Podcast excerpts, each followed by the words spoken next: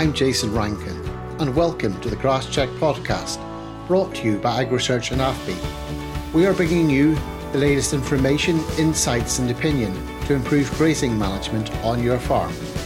This week, we are joined by Kat Houston from AFBI to discuss the latest information from the Grass Check plots and farms, Conal Keown from CAFRE, and Ryan Carr, a Grass Check dairy farmer who farms near Downpatrick.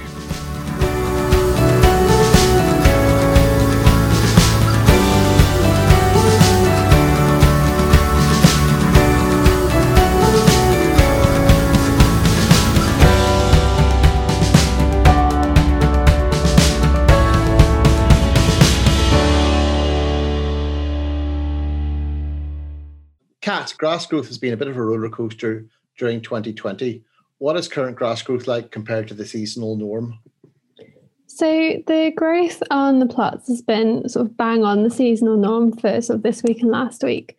We're seeing slightly higher growth rates on the grass check farms than on the plots. So plots are sitting at 9.2 kilograms dry matter per hectare per day. Farms are coming in around 18 to 20. But we have seen both plots and farms with a significant drop in grass growth over the past couple of weeks. That being said, we've still got quite good soil temperatures, and some farms are still making good use of grazing at the moment where sort of ground is holding up for them. What growth are you forecasting for the coming two weeks? So the forecast is sitting around six kilograms dry matter per hectare per day as the growth rate, sort of over the next two weeks, staying pretty steady around that. The weather forecast is looking a little bit cooler and a little bit wetter, but I think it's important to bear in mind that those forecasts are for the plot growth rates. And at this time of year, we do tend to see lower growth rates on the plots than on the farms, just because we're not adding any fertiliser of any kind after mid September on the plots. They don't get the benefit of the autumn sort of slurry applications that most of the farms will have had. And that's sort of where the difference in the growth rates tends to come in just at this point in the year. What has grass quality been doing in recent weeks? So grass, sort of the ME value has been between 11 and 11.6 over the last three or four weeks. It's still a very decent nutritional value in that autumn grazing if you're able to get out and make use of it. The dry matter has been much more variable and it's just very much dependent on the weather that farms have been seeing. So just the values that were in the farm results this week were dry matters as low as 13% or as high as 20%, just depending on who'd had recent rain before sampling. In total, how much grass was produced in the plots and the farms during 2020 compared to the seasonal average? And did the second half of the year make up for the dry spring? So we're looking at yields on the plots being 1.4 tonne down on the long term growth curve average this year. That loss, as you say, it was mostly over the springtime with the dry conditions and the soil moisture deficit that we saw that was holding back growth, particularly in May, but also the end of April and start of June as well. So we've had growth over the autumn time being much more typical, a little bit above average, but not enough to really make up any of that deficit that we've seen. For the grass check farms, it's really depended on location when you look at total production over 2020. So plot yields were coming in at total production of 11.1 tonne, and we've seen 11.1 to 11.2 tonne on farms in Derry and Antrim and Down as well this year. Tyrone and Fermanagh seem to have had a much better season. They were probably enjoying being slightly drier than normal for them in the spring, but they didn't suffer so much from the soil moisture deficit. So they're seeing average yields of 12.2 and 12.3 tonne this year. Ryan, 2020 has been a year of weather extremes. How has the 2020 grazing season gone for you? Started off really well. We had plenty of grass in the spring to get cows out early and got it mostly utilised quite well. It was difficult weather with the rain in February, but it wasn't really the amount of rain we had. It was just how wet it made, if that made any sense. So we back fenced uh, a lot of fields and moved on them quickly. So once we got over that there, it was quite good. And then we hit the dry period and that really came again at a real bad time whenever growth should have been ramping up and we became short of grass. Now, it didn't mean that we had to buffer feed, but it meant that we could get no great amount of grass built up so they didn't make first cuts were lighter, way lighter than normal, maybe about 40% back. So I reckon in my figures, I lost about two ton of dry matter there in that period, and it hasn't compensated since. Growth was good, enough during the summer. And then in September, it wasn't anything special. Whenever we should have built cover again to build our high average farm cover, we just couldn't get up there to 2400, 2500. So that has left us a wee bit short coming into our last rotation here in, at the end of the year. Having experienced a severe drought in 2018, what lessons did you learn from that experience which helped you mitigate the impacts of the dry spring this year? The first lesson we learned, uh, even during the drought in 2018, was we have to have an emergency supply of silage there to go through a drought again because the length of it was so severe that you just can't afford not to have that there. So you can't. To spend 2019 with a real good grass growing year here, building up that surplus so now you can farm with the, the shackles off. You can push it there. Think, even if it doesn't rain, you can say, I'm still going to give them the grass. I'm still going to give them a bit of meal because you know if the worst comes to the worst, you've got a pit of silage, of good high quality silage sitting there to feed them. And in 2018, we didn't have that because we came out of probably the worst spring and of April time and then into a drought. So that has to be there on a dry farm. You just have to have that uh, emergency supply. So there's a lot of farmers that say it's money in the bank. So this year, we had more confidence to just keep on grazing. And well, if the worst came to the worst, we've got silage there to feed them. Conal, you work with a lot of dairy farmers in County Down. What are the key differences between those farmers that managed to cope with and adapt to the extremes in the weather that 2020 has brought and those farmers that have struggled? Yeah, there seems to be a real challenge in dealing with that extreme weather conditions, and that's that's the real problem. Is how do you how do you build in as as Ryan mentioned there? How do you deal? How do you build in flexibility to be able to deal with that? Shortfall in grass supply, and that's that's the real problem. And it's about being flexible, I suppose. And those that have been flexible, I think, have dealt and coped better with the variations in weather, whether that be a spring calving farm or, or an autumn calving farm or whatever. The ability to be flexible and to move to supplementation much quicker and having that, as Ryan mentioned, their stock of sort of fallback silage is absolutely critical it's funny now that I, I, what I have seen on farm is a, a massive makeup, you know, a, an increase in grass growth this year. And I, I am surprised Kate's saying that, that it maybe hasn't made up the shortfall. But in my opinion, I've never seen as much grass being grown in, in late season. You know, I've never seen as many paddocks being taken out, many bales made off a grazing platform. And, you know, even other guys, you know, in, in, in silage systems, they've moved to four or five cuts of silage and to me, they have coped really, really well. So they've maintained the quality of that silage, they've maintained the quality of their grazing platform. And I think those measures that they've taken, you know, that moving in, getting the grass cut off earlier, ensuring the good quality stuff's taken, is the mechanism to cope with those extreme weather. So be ready to deal with it whenever it does come and have the, the, the, surplus there to deal with it whenever it's not there. If we look at the other side of that coin, Jason, and say, look, you know, what are the indicators that someone hasn't coped very well with the extremes in weather? I see a lot of people that have made very, very bulky silage, very, very low protein levels, low energy levels. And it, it's funny, as Ryan said earlier on there, the, the dry spell kicked in in May. You know, that's our real grazing season. You know, the grass is at optimum. You know, so the growth was delayed effectively later in the season. So we're into sort of a time of year whenever the grass plant itself wants to go into sort of more like a reproductive sort of mechanism in it. You know, so I think that's what's give us the very low energy level, especially those farms that let it grow on. You know, grass growing at 110 kilos a day. You know, over a couple of days it'll move very quickly into into a seed head situation for for silage or whatever, but more so even for grazing.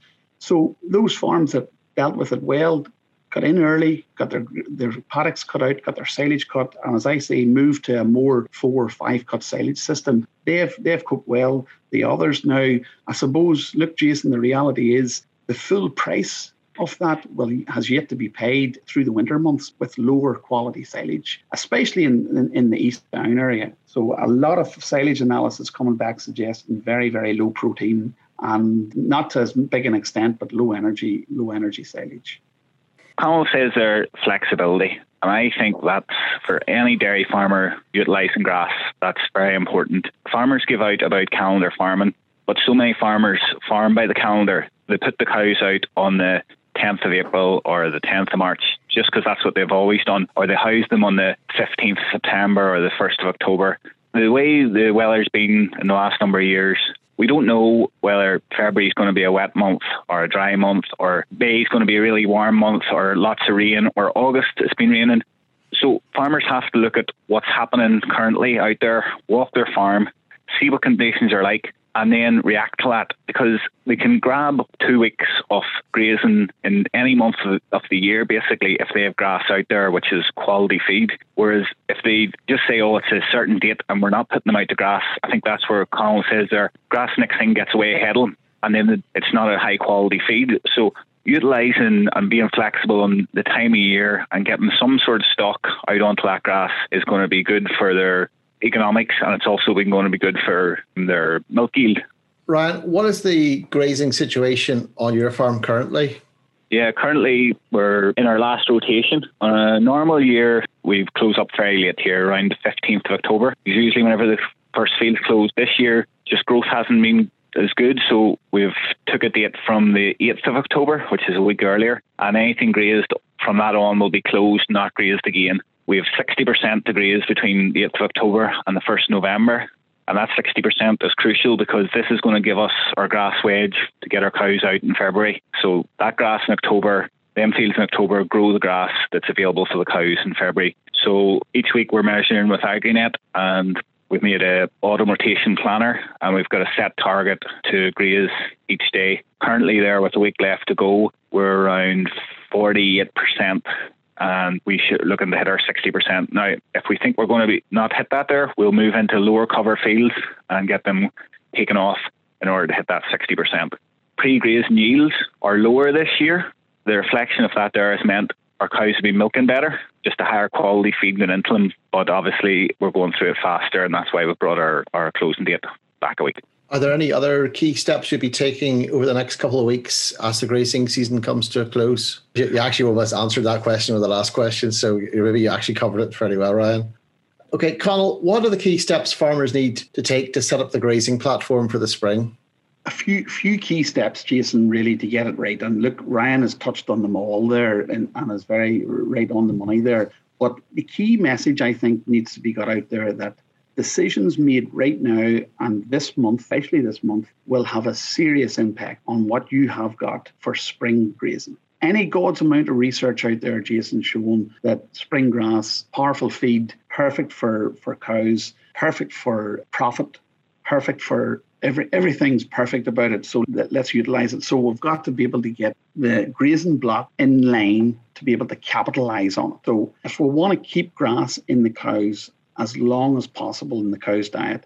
We've got to get realistic about closing up our grazing block in during the autumn. And it's simple things, Jason, like creating an autumn plan, as Ryan mentioned there, splitting your grazing block into sort of weekly chunks and taking it chunk by chunk until you reach your target of in and around that 60 to 70 odd percent of the farm closed up by the 1st of November you know, and that does vary. It varies greatly from Tyrone to County Down, but generally speaking, put a plan in place for your own specific farm and target getting good quality grass grazed off. And, and I suppose, look, the whole idea is to, you know, to hit good residual height so that we're sitting, Jason, with lowish covers, you know, allowing the light into the base of the plant is, is the whole secret here. And, you know, what I see on farm is that some farms, they, they start off closing, but then the grass recovers quite quickly and they go back over it again. And I think that's that's a no-no. So don't go back over it once you start closing. So if a farm starts closing on the very first day of October, you know, look, that's it, closed.